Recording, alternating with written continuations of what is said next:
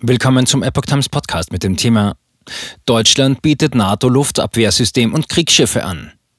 Ein Artikel von Epoch Times vom 25. Februar 2022. Nach der russischen Invasion in die Ukraine will nach einem Medienbericht Deutschland Waffen, Soldaten zur Verstärkung an die NATO-Ostgrenze schicken.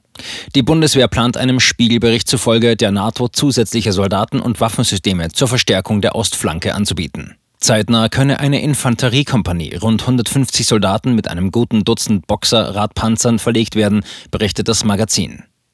Die deutschen Soldaten könnten sich einem französischen Gefechtsverband in Rumänien anschließen, den Paris bei der NATO bereits angekündigt habe.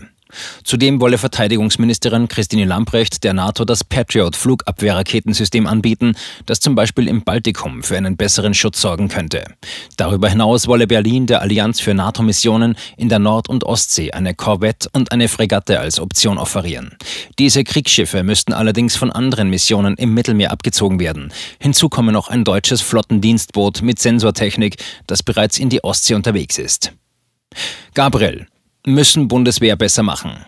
Der ehemalige Außenminister Sigmar Gabriel hat vor einer Eskalation des Konflikts mit Russland unter Beteiligung der NATO gewarnt. Wollen wir wirklich in einen Nuklearkrieg mit Russland eintauchen? Das wäre nämlich die Konsequenz, wenn die NATO eingreifen würde. Ich glaube, das will nicht einmal die Ukraine sagte der frühere SPD-Vorsitzende im ZDF Morgenmagazin. Ein solcher Angriff würde Europa zu einem nuklearen Schlachtfeld machen. Russland sehe jetzt eine große Chance, sich zurück zur europäischen Großmacht zu bringen, so Gabriel.